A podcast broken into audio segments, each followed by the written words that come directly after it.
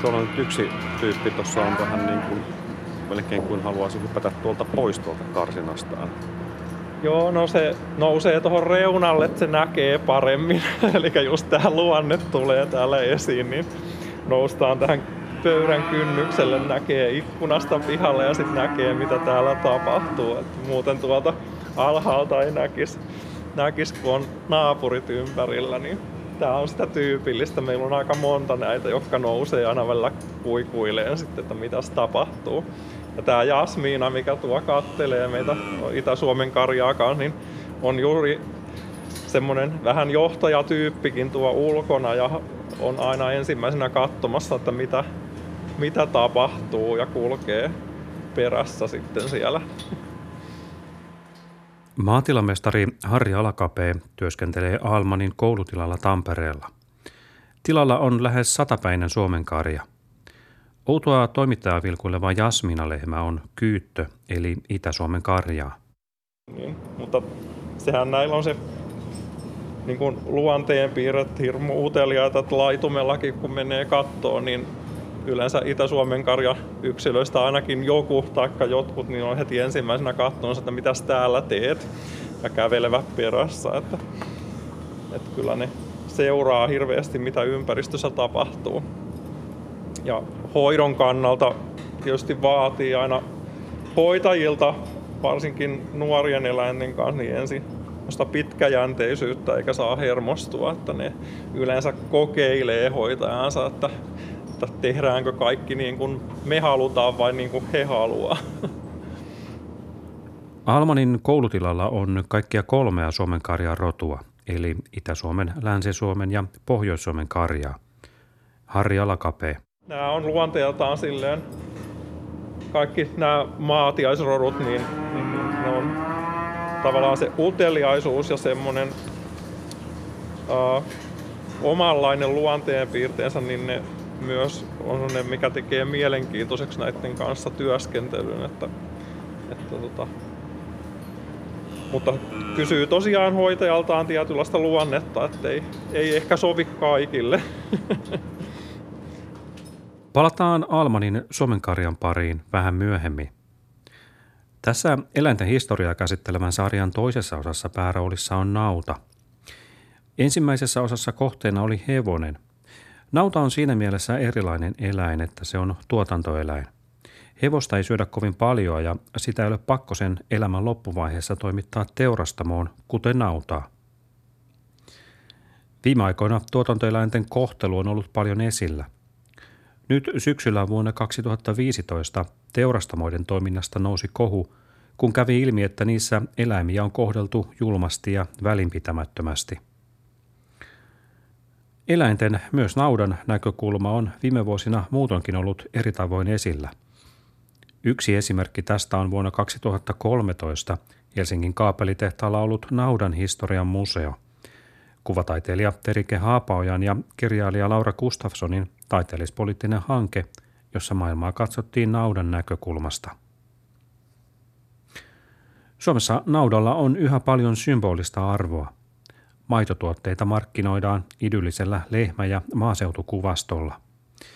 Naudan todellisuus on usein toisenlainen. Taija Kaarlenkaski. No kyllähän siinä tietysti on, on ristiriita, että eihän maitomainoksissa näy lypsyrobotteja tai, tai suuria pihattonavettoja. Että siellähän, niissähän näkyy lehmiä kesällä sinisen taivaan alla laitumella. Toki, toki lehmiä on edelleen kesällä sinisen taivaan alla laitumella, mutta, mutta vähen, vähenevässä määrin, koska tosiaan näissä suurissa pihatoissa ei, ei ole sitä sitä laidunnusvelvollisuutta, kun siellä lehmät ikään kuin ovat vapaana eikä, eivätkä ole parsiin kytket, kytkettyinä, niin ne pystyy liikkumaan siellä, siellä sisätiloissa, mutta, mutta eivät siis pääse välttämättä ulos.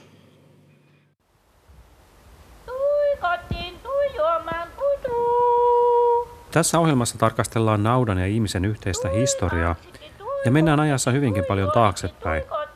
Kohteena on etenkin suomalainen maatiaiskarja ja siitä reilut sata vuotta sitten jalostettu Suomen karja. Suomessa naudan ja ihmisen yhteinen historia on pitkä. Naudan merkitys ihmisellä on ollut suuri. Ehkä jopa suurempi kuin viime jaksossa kohteena olleen hevosen. Auli Bloyer. Siinä missä toki hevoset on olleet myös tärkeitä ja myös arvokkaita ja myös omalta osaltaan yksi niistä tekijöistä, semmoinen sitkeä maatiaishevonen, minkä takia suomalaiset on menestynyt täällä Suomessa näinkin haastavissa ilmastoolosuhteissa, niin kyllä nauta täytyy nostaa vielä tärkeämmäksi tekijäksi. Että jos ei olisi sellaista nautakantaa, joka aikanaan onnistui sopeutumaan tänne siihen, mitä siltä vaadittiin, jotta ihmisyhteisö tällaisena kuin me sen tunnemme rakentui, niin me emme olisi oikeasti täällä nyt. Me, tämä yhteisö, yhteisö, yhteiskunta olisi hyvin toisen näköinen. Auli Bloyer on arkeologi ja luututkija, joka on tutkinut karjanhoidon historiaa Suomessa. Sitä, milloin nauta on saapunut Suomeen, ei ole helppoa selvittää. No sitä ihan varmaa varhaisinta ajankohtaa ei tiedetä.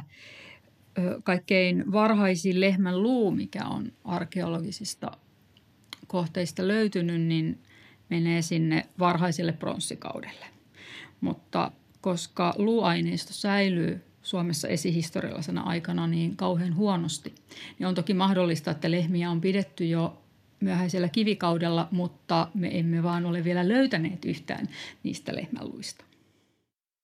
Nautoja on saattanut olla Suomessa jo nelisen tuhatta vuotta sitten. Tutkimuskelpoista DNAta saa kuitenkin vain korkeintaan noin tuhat vuotta vanhoista luista – kun niitä on tutkittu, on havaittu, että nautojen perimä on samankaltaista kuin silloisilla eurooppalaisilla naudoilla. Ja siinä vaiheessa, kun alkaa tulla nämä hyvin säilyneet luuaineistot rautakauden loppupuolella, siinä vaiheessa voidaan ehkä enemmän alkaa arvioida, mikä se eläinten merkitys, myös naudan merkitys ihmisille on ollut niin kuin laajemmasti. Ja siinä vaiheessa, kun meille tulee – tällaiset runsaat, hyvin säilyneet luoaineistot viikinkiajalla tai ristiretkiajalla, eli juuri ennen kuin keskiaika alkaa, niin siinä vaiheessa voidaan havaita, että nautaa on pidetty paljon, siis naudan osuus niiden, niissä luuaineistossa jo, on jo melko korkea. Ja luultavasti niitä on pidetty siis siinä vaiheessa maidon vuoksi, ne on tuottaneet lantaipelloille ja niitä on mahdollisesti käytetty jo myös vetoeläiminä. Suomessa esihistoriallisen aikana naudat eivät todennäköisesti koskaan olleet ihmisten pääelinkeino. Auli Bloyer. Varsinkin esihistoriallisena aikana on hyvin mahdollista, että ihmiset ovat harrastaneet hyvin monipuolista tällaista elinkeinorakennetta, jossa on esimerkiksi pyydetty hylkeitä, kalastettu, metsästetty, viljelty pienimuotoisesti, joko kaskiviljelynä tai pieninä pysyvinä peltoviljelyinä ja pidetty karjaa sen verran, kun on haluttu ja sen mukaan, kun on haluttu. Niin sanotusti munat ovat olleet hyvin useassa korissa. Et se elanto on tullut hyvin monesta erilaisesta lähteestä. Toisin kuin kaskiviljelyssä, pysyvässä peltoviljelyssä on tärkeä rooli myös naudalla – Suomessa keskiajalla eli 1100-luvulta 1500-luvulle pysyvä peltoviljely yleistyi. Tämä tapahtui käsi kädessä nautojen määrän kasvun kanssa. Siinä vaiheessa, kun pysyvä peltoviljely oli merkittävä elinkeino, eli siis iso osa ihmisten ravinnosta tuli siitä viljasta, joka kasvoi siellä pellossa, niin peltoja oli pakko lannottaa, muuten ne eivät tuottaneet mitään ja kaikkein paras lannote oli naudan lanta. Eli siis yksi erittäin merkittävä syy, minkä takia nautoja pidettiin, oli se lanta. Leimistä saatiin myös maitoa, mistä tehtiin voita ja sillä voitiin maksaa veroja. Voita myös myytiin ja siitä saatiin rahaa. Uudella ajalla nautojen määrä edelleen kasvoi, mikä näkyi niiden koossa. Auli Bloyer. Luultavasti eläinten merkitys muuttui nimenomaan niin, että, että oli tavallaan tärkeää pitää paljon eläimiä, jotka sit selvisivät pienellä ruokinnalla. Ja osa syy tähän on saattanut olla se lanta. Et ihmiset ajattelivat niin, että mitä enemmän heillä on nautoja, sen enemmän he saavat sitä lantaa. Ja nautoja pidettiin niin paljon kuin saatiin pysymään hengissä sen talven yli hirvittävän niukalla ruokinnalla. Eli tämän kaltainen hoito tietysti aiheutti sen, että eläimet ei koskaan kasvaneet niin kookkaiksi kuin ne olisivat kasvaneet, jos niitä olisi ruokittu kunnolla. Ja sitten varmaan myös suosi yksinkertaisesti pienikokoisia eläimiä, jotka selvisivät helpommin hengissä tällaisesta ruokinnasta, koska Suomessakin on paljon historiallisia lähteitä sitten uudelta ajalta, jossa ihan kuvaillaan, miten naudat nääntyy nälkään keväällä, kun ruoka loppuu. Keski- ja uuden ajan Suomessa nauta oli hyödyllinen ja tärkeä, ja sitä varmasti arvostettiin, mutta ruokinnassa tämä ei juurikaan näkynyt. Naudat olivat kovan paineen alla, niiden piti tuottaa, mutta etenkin talvella niille ei tahtonut riittää ruokaa. No siis keskiajalta suoraan ei ole vielä kirjallisia lähteitä, mutta sitten jos mennään uudelle ajalle, niin sitten, sitten tota, siellä on aika yksityiskohtaistakin kuvailua siitä, siitä nautojen ruokinnasta ja me tiedetään, että heinät esimerkiksi varattiin hyvin pitkälti hevosille, koska niitä käytettiin myös talvella ja niiden piti olla hyvässä kunnossa. Samoin, jos jotain viljaa oli antaa eläimille, niin se meni kyllä luultavasti hevosille pääosin. Eli nautoja ruokittiin sellaisella ö, aineksilla, mitä, mitä luonnosta löytyi hyvin pitkälti lehdeksillä ja sitten oljilla, mitä saatiin sitten pellosta. Eli kaikkein karuimmillaan on niitä kertomuksia sitten tosissa keväästä, kun kevät pitkittyy ja ruoka alkaa loppua, että revitään vanhoja olkikattoja eläinten rehuksi. Että yritetään saada ne pysymään hengissä siihen asti, kunnes kevät oikeasti koittaa. Ja olki ei ole kovin kummoista ravintoa. Olki ei ole kovin kummoista ravintoa. Ei, varsinkaan sitten, kun se on vettynyt jo muutaman vuoden kattona. Palataan Tampereelle Almanin koulutilalle.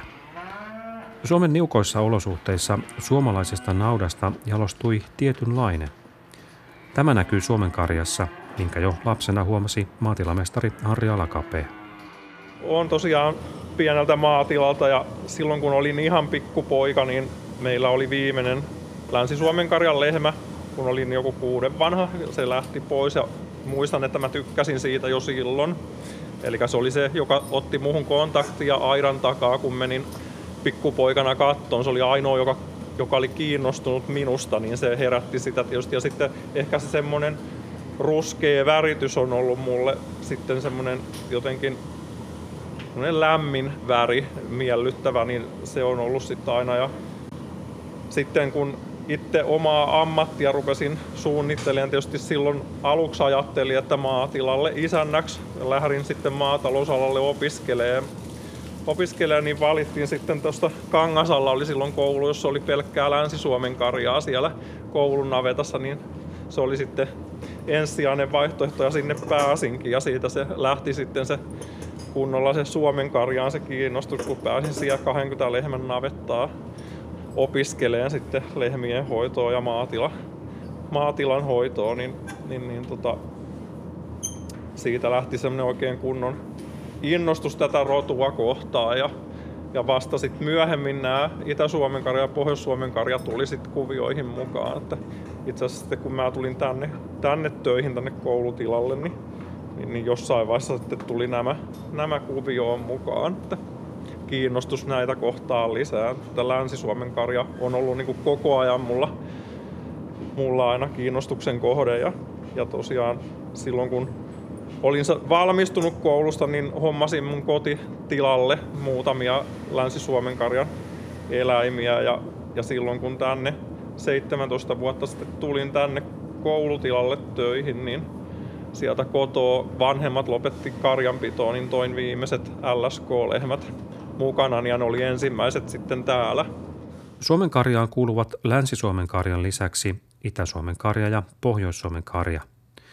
Rotuja ryhdyttiin jalostamaan 1800- ja 1900-lukujen vaihteessa ja kullekin rodulle perustettiin oma kantakirja, joka määritteli rotujen tavoitellut ominaisuudet. Tässä taustalla oli Euroopassa yleistynyt niin sanottu puhtaarodun jalostusteoria, jossa rotuja jalostettiin kunkin rodun sisällä, eikä eri rotuja risteytetty keskenään. Kaikkien Suomenkarjan rotujen perustana on Suomessa vuosisatojen ja vuosituhansien ajan kehittynyt maatiaiskarja. Maatilamistarin Harri Alakape. Olet siis jonkin verran tutustunut näihin vanhoihin äm, tarinoihin, että miten, millaista on aikoinaan tätä maatiaiskarjaa, millaista sen ylläpito on ollut. Niin, tota... Joo, on, on lukenut ja paljonkin näiden historiaa tavallaan sillä ihan mitä on ihmiset kertonut ja mitä kirjoista on löytynyt vanhoista tämmöistä, miten karjaa on aikanaan pidetty, että lehmähän ei ollut niin kuin pelkkä elintarvikkeen tuottaja aikanaan. Se oli tietysti välillisesti siinäkin, että se lantahan oli tärkein tuote, mitä silloin satoja vuosia sitten oli, oli tarve, eli että saatiin leipäviljaa ihmisille kasvatettua, kun ei ollut muuta lannotetta kuin se karjanlanta ja nauralta saatiin sitä sitten talve, talven aikana navetassa niitä pidettiin ja, ja hevonen oli paljon arvokkaampi eläin, koska se oli kulkuväline ja työväline, sillä tehtiin kaikki työt nauta. Tuotti kesällä vähän maitoa, että saatiin voita talven varastoon ja, ja tota, maitoa lapsille. Ja, ja sitten aina se vasikka, kun syntyi keväällä, niin se kasvatettiin kesän ylittä ja syksyllä teurastettiin lihaksi ja suolattiin talvea varten, niin lehmä pidettiin se talvikausi, kun siltä ei maitoa tullut niin hyvin heikollakin ruokinnalla, että on tuo kuullut näitä juttuja, että jossakin korpiseudulla niin hevosen lantaa syötettiin nauralle, että se pysy hengissä, kun hevoselta tulee viljaa läpi lannan seassa, niin sitä sitten tehtiin appeeksi oljen ja kuusen ja männyhakojen seassa ja ehkä lehdeksiäkin käytettiin sitten jonkun verran. Siihen, niin tehtiin semmoinen ape, mitä sitten naurat, naurat söi ja pysy sillä hengissä ja sitten sitäkin, että kun lehmät eli tosi vanhoiksi silloin, että niitä ei kannattanut uusia kauhean usein vaihtaa niin kuin nykypäivänä lehmät vaihtuu nopeammin, niin tota, sitten jopa hevosella vedettiin navetasta huonokuntoisia yksilöitä pihalle ja ne piristy sitten kun sai tuoretta ruohoa ulkona niin, ja lähtivät taas liikkumaan. Että tosi heikoissa ja vaikeissa oloissa tämä rotu on ollut ja, ja tota, tavallaan silloin on ne heikot yksilöt sieltä karsiutunut ja, ja sillä se ehkä se semmoinen sisu ja, ja kestävyys näille on jalostunut täällä meidän oloissa, että on pitkä talvi ja lyhyt kesä ja siinä pitää saada itsensä kuntoon ja, ja se näkyy kyllä näissä edelleen. Siis tämä Itä-Suomen karja on just helposti semmoinen, joka kerää, jos ei osata itse ruokinnalla sitä säädellä, niin rasvaa ympärilleen.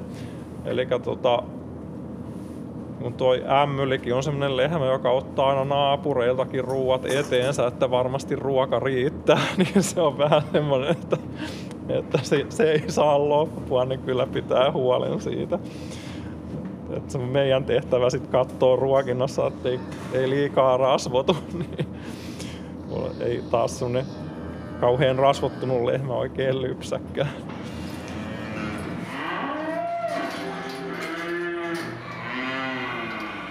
Että siinähän se luonne just näkyy, että nämä on yllättävän piksuja ja, ja tarkkoja kaikesta. Ehkä se on ollut myös se, että kun ennenhän lehmät lairunsi pääasiassa metsissä, isoissa metsäalueilla, niin ehkä se on ollut myös sitten tavallaan, kun nauta on saaliseläin, niin semmoinen elämisen edellytys, että seuraa tarkkaan, mitä ympärillä tapahtuu, vaikka söisikin.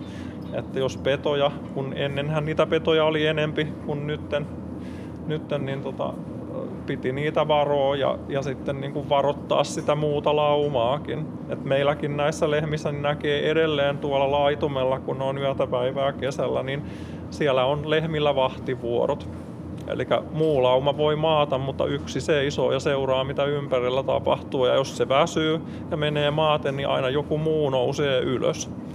Eli se on se laumakäyttäytyminen, mikä on hirveän vahva näillä. Ja, ja samoin juuri kun puhuin tuolla näistä kyytöistä, joita on emolehminä paljon, näillä on hirveän hyvät emo-ominaisuudet. Ne huolehtii vasikastaan tosi hyvin yleensä aina, että, ja on hyviä imettäjinäkin, niin, niin, niin nämä on tämmöisiä, mitkä on sieltä sitten tullut vuosisatojen mukana tämmöiset tietyt piirteet, mitkä on hyvin vahvana vieläkin. Nyt niin ihana annatte pointin kommeet on tissit nyt tuolla toisella hänen tieholla. On siellä pitkät roskat. Mennään 1800-luvulle. Vuosisadan puolivälin jälkeen naudan asema ja merkitys alkoivat muuttua. Taija Kaarlenkaski. 1860-luvullahan oli nämä pahat, pahat nälkävuodet ja sitten kaikenlaista muutakin, muutakin tapahtui, että esimerkiksi viljan maailmanmarkkinahinta laski. Se ei ollut enää siis kovin kannattavaa se viljanviljely.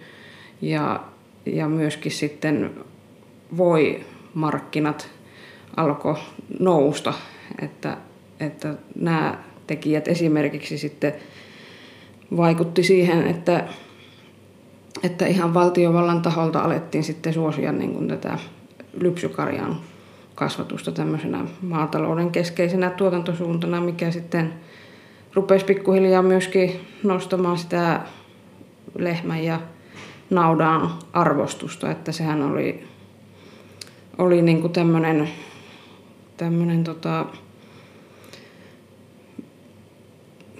jossain, oli, jossain tota, vanhassa karjanhoito-oppaassa luonnehdittiin jopa näin, että, että aikaisemmin se oli välttämätön paha, että, että tota, niin, lähinnä siitä saatiin vähän sen jotakin maitotuotetta sinne omalle tilalle ja sitten, sitten sitä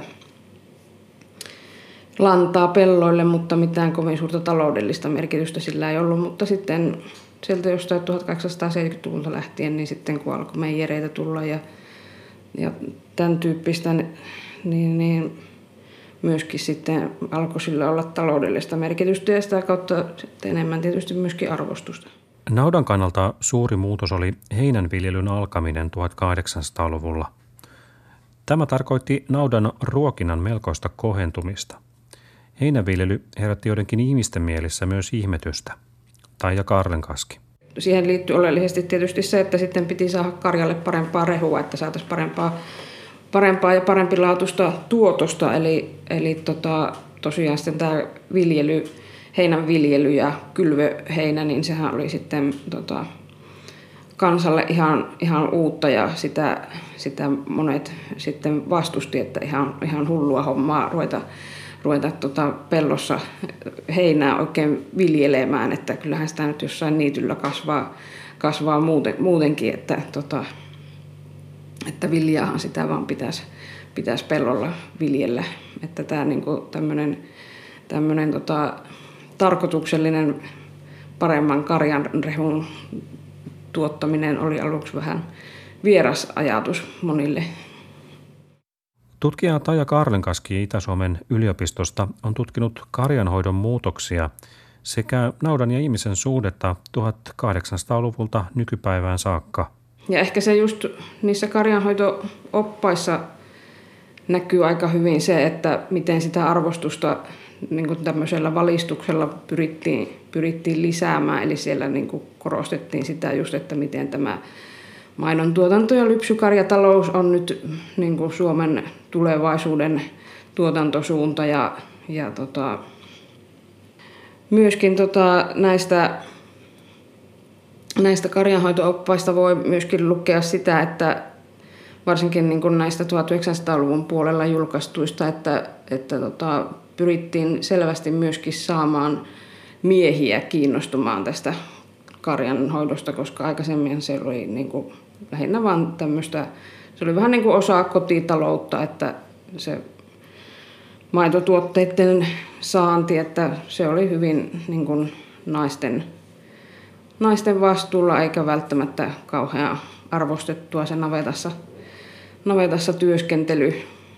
Että tota, sitten jossain 20-luvulla julkaistussa karjanhoito-oppaassa sitten tätä nautakarjaa jo luonnehdittiin jo oli jotenkin, että se on nyt meidän kansallisomaisuuttamme ja, ja hyvinvoinnin perusta ja, ja tällä tavalla, että vielä 1900-luvun alkupuolella karjanhoito oli naisten työtä. Tämä näkyi myös maatalousalan oppilaitoksissa. Niissä karjanhoitolinjaa kävivät naiset ja yleistä maatalouslinjaa lähinnä miehet.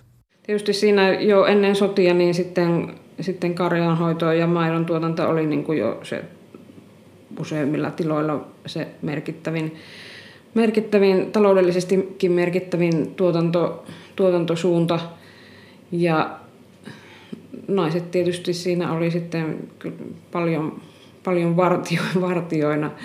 Ja, ja tota, totta kai siinä, siinä sitten myöskin nämä, nämä hoitokäytännöt koko ajan kehittyi, koska silloin myöskin niin kuin tieteessä ja eläintieteessä tapahtui, tapahtui tota, paljon kehitystä ja tutkittiin sitä, että mikä on niin kuin hyvä ruokintatapa ja ruokinta kehittyi koko ajan. Ja, ja sillä tavalla ja sitä myötä sitten myöskin, myöskin ne tuotantoluvut kasvoi, että sitten tietysti sota, sota-aika siinä, siinä teki semmoisen, siinäkin teki sellaisen pysäyksen tai notkauksen siinä kehityksessä.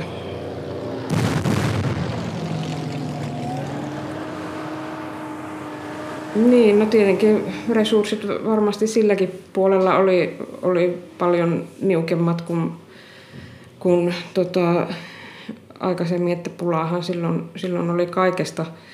Ja sitten tietysti se, että, että tota, lehmätkin näillä Karjalan alueilla ja sitten Lapin sodan aikaan Lapin alueella, niin lehmätkin hän joutui kokemaan tätä evakko, evakkotaipaletta, että, että tota, tuossa ei auta sanoa nautakirjoituskilpailussa, jota tutkin väitöskirjassa, niin, niin, niin siinä, siellä on hyvin tämmöisiä riipaisevia muistelukertomuksia siitä, miten, miten tota, lehmät otettiin, otettiin sinne evakkomatkalle mukaan ja kaikkien kohtalohan ei ollut siinä matkalla, matkalla kovinkaan hyvä, että, että tota, talvisodan alkaessa, kun oli kylmä ja, kylmä ja tota, pitkät kävelymatkat, niin sinne, sinne jäi niitä lehmiä kyllä, kyllä sitten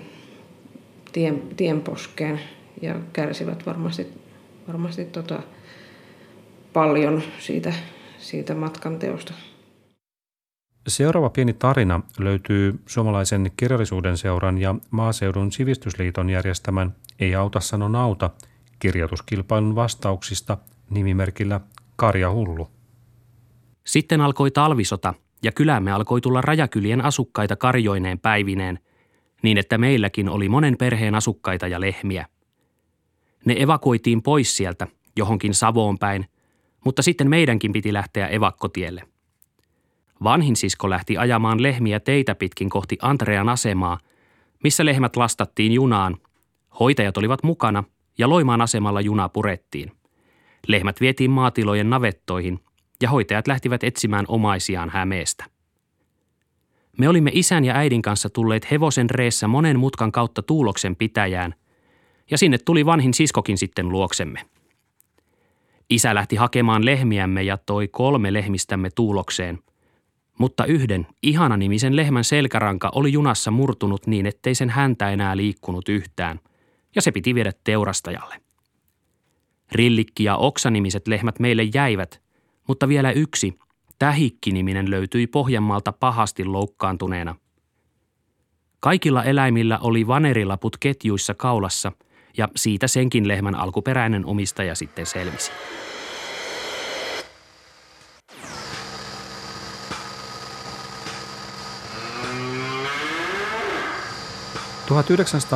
luvulla maatalous ja karjanhoito alkoivat muuttua, kun koneistuminen käynnistyi toden teolla – Koneiden myötä myös miehet innostuivat navettatöistä.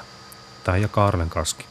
siinä 50-luvulle tultaessa nyt oltiin sitten jo sen verran toivottu, toivottu sodasta ja taas vaurastuttu, että alkoi niin tämmöinen laajempi koneistuminen olla, olla mahdollista ja siinä 50-luvun aikana niin lypsykoneet sitten suomalaisilla tiloilla lisääntyi jo, jo todella merkittävästi, että muistelen semmoista lukua, että siinä vuonna 50 Suomessa olisi ollut vain joku muutama sata lypsykonetta, mutta sitten 50-luvun lopulla jo tuhansia, että, että tota ne, se oli niin kuin se suurin tai nopein buumi siinä lypsykoneiden tulossa oli, oli varmaankin se 50-luku, tosi, toki se sitten jatkui tietysti vielä, vielä 60-luvulla ja 70-luvullakin sitten tämä eteni, eteni tämä koneistuminen aina vaan sitten pienemmille,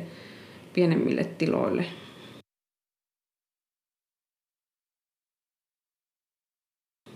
Kuinka iso juttu se oli se lypsykoneen tulo?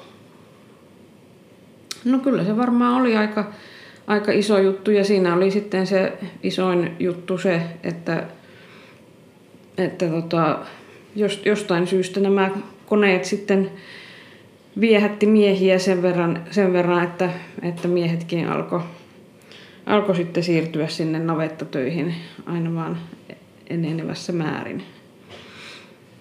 Siihen vissiin tarvittiin sitten se, se kone siihen väliin, että, että kehtaa tai pystyy koskemaan lehmään.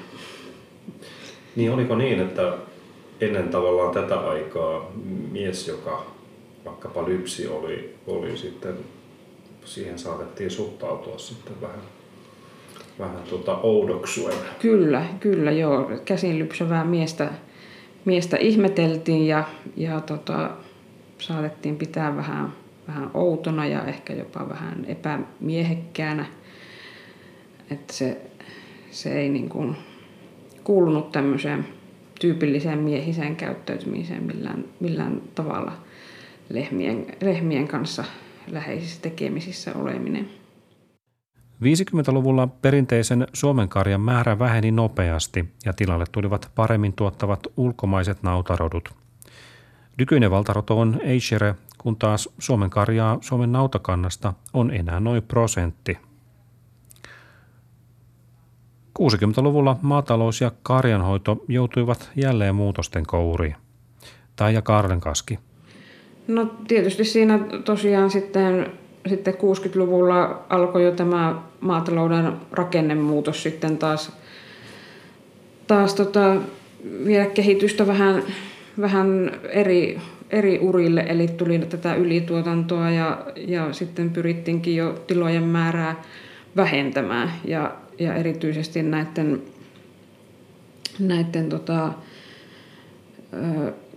karjanhoitotilojen määrä alkoi vähentyä sitten, sitten aika nopeastikin siinä 60, 70, 80 luvulla, luvuilla, että tota,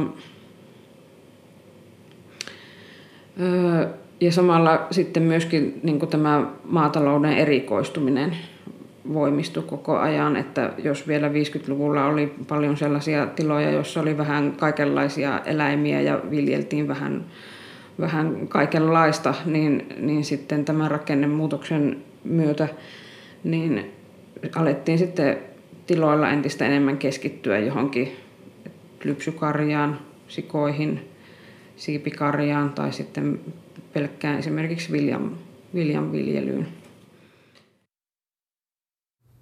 70- ja 80-luvuilla moni pieni tila lopetti toimintansa. Eläimistä luopuminen oli monelle pientilalliselle kova paikka. Tämä tulee esille Tajan tutkimissa kertomuksissa. No se, mikä sieltä nyt hahmottu aika aika mones, monellakin tavalla niin oli just se ristiriita, että, että nauta lehmä erityisesti, koska se on kuitenkin voi olla, voi olla aika pitkäikäinenkin siellä karjassa, niin, niin se on sellainen, että, että karjanhoitajat kiintyy näihin, näihin lehmäyksilöihin, mutta sitten sitten toisaalta, kun se on se tuotantoeläin, niin sitten siinä on ajateltava sitä, sitä taloudellista puolta. Ja se just aiheuttaa sitten myöskin sen, että, että kun se lehmä on sitten laitettava sinne, sinne teurasautoon, niin se on monelle, monelle vaikeaa ihan jo se pelkkä, vaikka nyt koko karjaa, karjaa lopetettaisiin, niin ihan jo se joidenkin yksilöiden, yksilöiden laittaminen. Vuonna 1995 Suomi liittyi Euroopan unioniin ja maatalouden ja karjanhoidon mullistus jatkui, kun tuotanto siirtyi yhä isompiin yksiköihin. Kun 50-luvun alussa lypsykarjatiloja oli parisataa tuhatta, niin tänään niitä on vain noin 8000. Kaikesta huolimatta nauta, erityisesti lypsylehmä, on yhä merkittävä maaseudun symboli. Mainoskuvissa lehmä tosin näyttää elävän 50-luvun kesää. Mainoskuvissa ei ole lypsyrobotteja eikä lehmä tepastele suuressa pihattonavetassa. Tavallinen kuluttaja on, on aika lailla etääntynyt tästä, tästä tota, karjan hoidon arjesta, että eihän, eihän tavallisella kuluttajalla ole mihinkään navettoihin pääsyä ja nyt kun on paljon näitä suuria pihattonavettoja, joissa ei siis ole tätä laidunuspakkoa, niin lehmiä myöskin ihan näkee aika vähän kesälläkään tuolla pelloilla, että ne on lähinnä sitten tämmöisiä vähän, vähän vielä pienempien tilojen, tilojen lehmiä ja parsinavettojen lehmiä, joilla on siis tämä, täytyy päästä kesällä, kesällä ulos ulos jalottelemaan ja laitumelle. Eli tota, sitten se nyt tietysti näkyy tässä näissä esimerkiksi maitotuotteiden mainonnassa, missä sitten lähinnä pelataan näillä, näillä mielikuvilla, että, että tota, vedotaan aika usein näihin, näihin tämmöisiin ehkä vähän vanhempiin idyllisiin maaseutukuvastoihin joilla ei välttämättä ole ihan, ihan tota vastaavuutta tähän nykyajan tuotantoon. Nykypäivän Suomessa nauta on yleensä suurten yksiköiden tuotantoeläin, ja tuotantoeläinten asema on jotain, mitä pohditaan tänään hyvin paljon. Taija Karlenkaski. Kyllähän nämä eläin, eläinkysymykset on nyt yhteiskunnassa esillä, esillä tota, todella todella paljon tästä eläinsuojelulain uudistuksestahan on ihan viime aikoinakin ollut, ollut uutisia ja, ja, ja nämä, nämä ajatukset on niin kuin, niin kuin pinnalla, että, että jonkinlaista muutosta yleis, yleisemmälläkin tasolla tuntuu olevan niin kuin muutosta ihmisten suhtautumisessa eläimiin. Toisaalta tämmöinen eläinoikeusajattelu tuntuu olevan, olevan nousussa, mutta sitten toisaalta taas myöskin tämä, tämä entistä teollisempi eläintuotanto, ja tietysti nämä on niin kuin vähän toisilleen vasta, vasta voimia, että tämä eläinoikeusajattelu ehkä reaktiona tähän, tähän kasvamaan, kasvavaan teollistuneeseen eläintuotantoon, että, että tässäkin niin kuin on, on niin kuin suuntauksia moneen, moneen suuntaan meneillään. Palataan lopuksi vielä Tampereelle Almanin koulutilalle. Suomen karjan osuus Suomen nautakannasta on noin prosentti. Miltä Suomen karjan tulevaisuus näyttää maatilamestari Harri Alakapeen näkökulmasta? Joitakin tämmöisiä koko karjoja löytyy Suomesta vielä, mutta vähimpäin käy. Eli varsinkin Länsi-Suomen karja, joka on ollut lypsyrotuna koko ajan tässä täällä maa, maatiloilla, niin, niin, niin niiden määrä on vähentynyt hurjasti ja, ja sitten tota, joko tilat on lopettanut tai sitten on vaihdettu rotua sen takia, että kun tuottavat vähempi, mutta tota, kyllä se täl, tällä hetkellä toi maatalouden tulo on niin pientä näistä elintarviketuotteista, että on se rotu mikä tahansa, niin ei sillä kukaan herroiksi elä. Että, että Tosin EU-myötä nyt sitten ollaan on huomattu täällä, että tota, näitä rotuja voisi voisi vähän vaaliakin, niin saadaan alkuperäisrotutukea näiden kasvattajille ja eläimille sitten maksetaan, eli aikuisille nauroille, niin maksetaan tällä hetkellä 530 euroa vuodessa siitä, että näitä, näitä kasvattaa ja, ja lisää, eli siinä on vaatimukset, että niiden pitää myös poikia. Niin, niin. Se on ihan kiva lisä sitten tavallaan maitotilin päälle. Ja, mutta taas niin kun, jos ajattelee esimerkiksi luomutuotantoa, josta paljon puhutaan nykyään, niin luomu, luomutuotanto on Suomen karja olisi hirveän hyvä rotu. Kun se on tänne Suomen oloihin tottunut, niin se kestää paremmin. Ja, ja tota, sitten on hirveän hyvä lairun taja ja, ja korsirehun käyttäjä, mikä on luomussa erittäin tärkeä, että sillä säilötyllä rehulla tai korsirehulla yleensäkin, niin sillä pitäisi päässä lypsää ja, ja tota, sitten tietysti saada muuta lisäksi, mutta, mutta tota noin, ja sitten se, että yleensä synnytykset on helppoja ja sitten kun on, on tavallaan terveempiä ja kevyempiä eläimiä, niin ne toimisi kyllä luomussa mun mielestä äärimmäisen hyvin. Et se, se voisi niin kuin mun mielestä luomussa kyllä enempikin lisääntyä, että suosittaisi näitä rotuja siellä. Saataisiin ehkä tätä määrääkin vähän nousee, joka on jo vähän turhan pieni näistä.